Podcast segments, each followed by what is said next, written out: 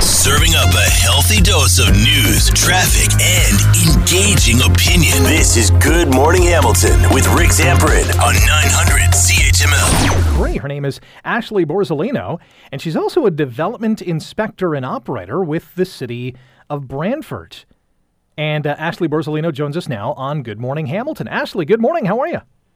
Good morning. I'm great. Thank you for having me on the show. Congratulations as well. How does it feel to be Miss Canada 2023?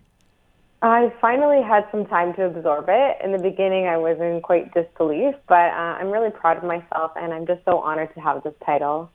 I watched the video of you breaking down on stage after finding out you were the winner. This means a lot to you. It does. It does. I was quite emotional.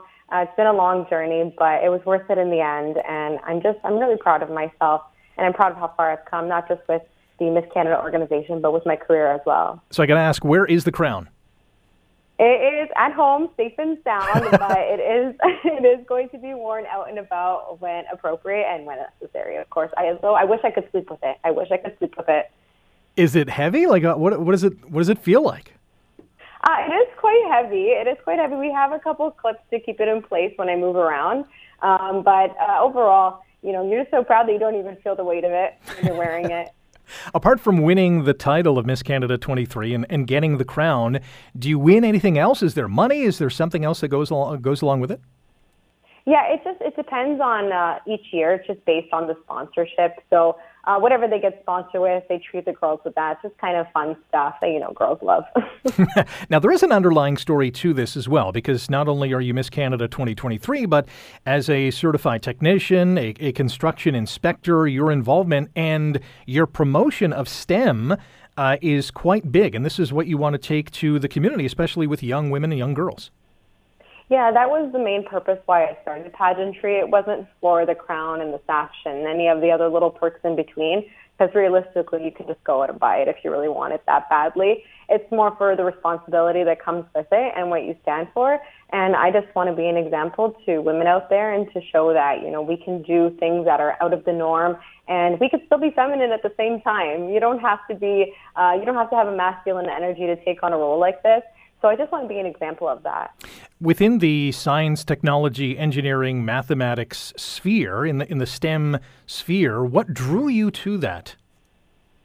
Well, my guidance counselor was actually the one that had recommended this path to me just based on my grades. And I'm very open minded. I'm an open minded person. So I just kind of went for it. I ended up excelling in it. I really enjoyed it. And I enjoyed a lot of the transferable skills that I was building with it, not just the technical ones. So I decided to continue this path. And I'm so glad that I did. Uh, it really helped me find myself. It really helped me grow as a person. And I can't see myself doing any other position at this point in my life.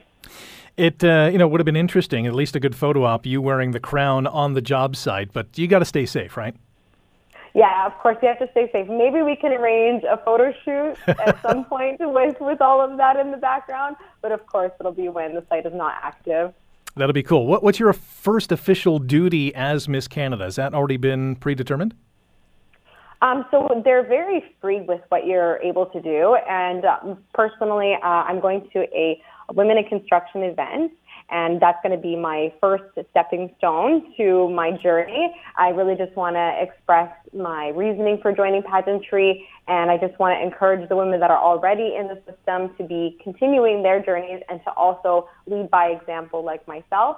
So that's my first duty, if you want to call it that. Uh, and then after that, I do want to visit some high schools and talk to the youth and just show them that this stuff is normal and it does happen. Uh, so that's, that's really my main goal, and who knows what else the year holds. Last one for you. We only got about a few seconds for this. What's been the reaction of your coworkers? Are they teasing you about this? Are they supportive? What's what's going on in the workplace? Very mixed reactions. If I'm on site, I'm I'm getting a little bit teased, but they're really proud of me. And if I'm in the office, they're they're also very proud of me, and they're proud that I'm representing the city of Brantford. It's all in good fun for sure. Ashley, congratulations, and uh, wear that crown with pride. Will do. Thank you so much.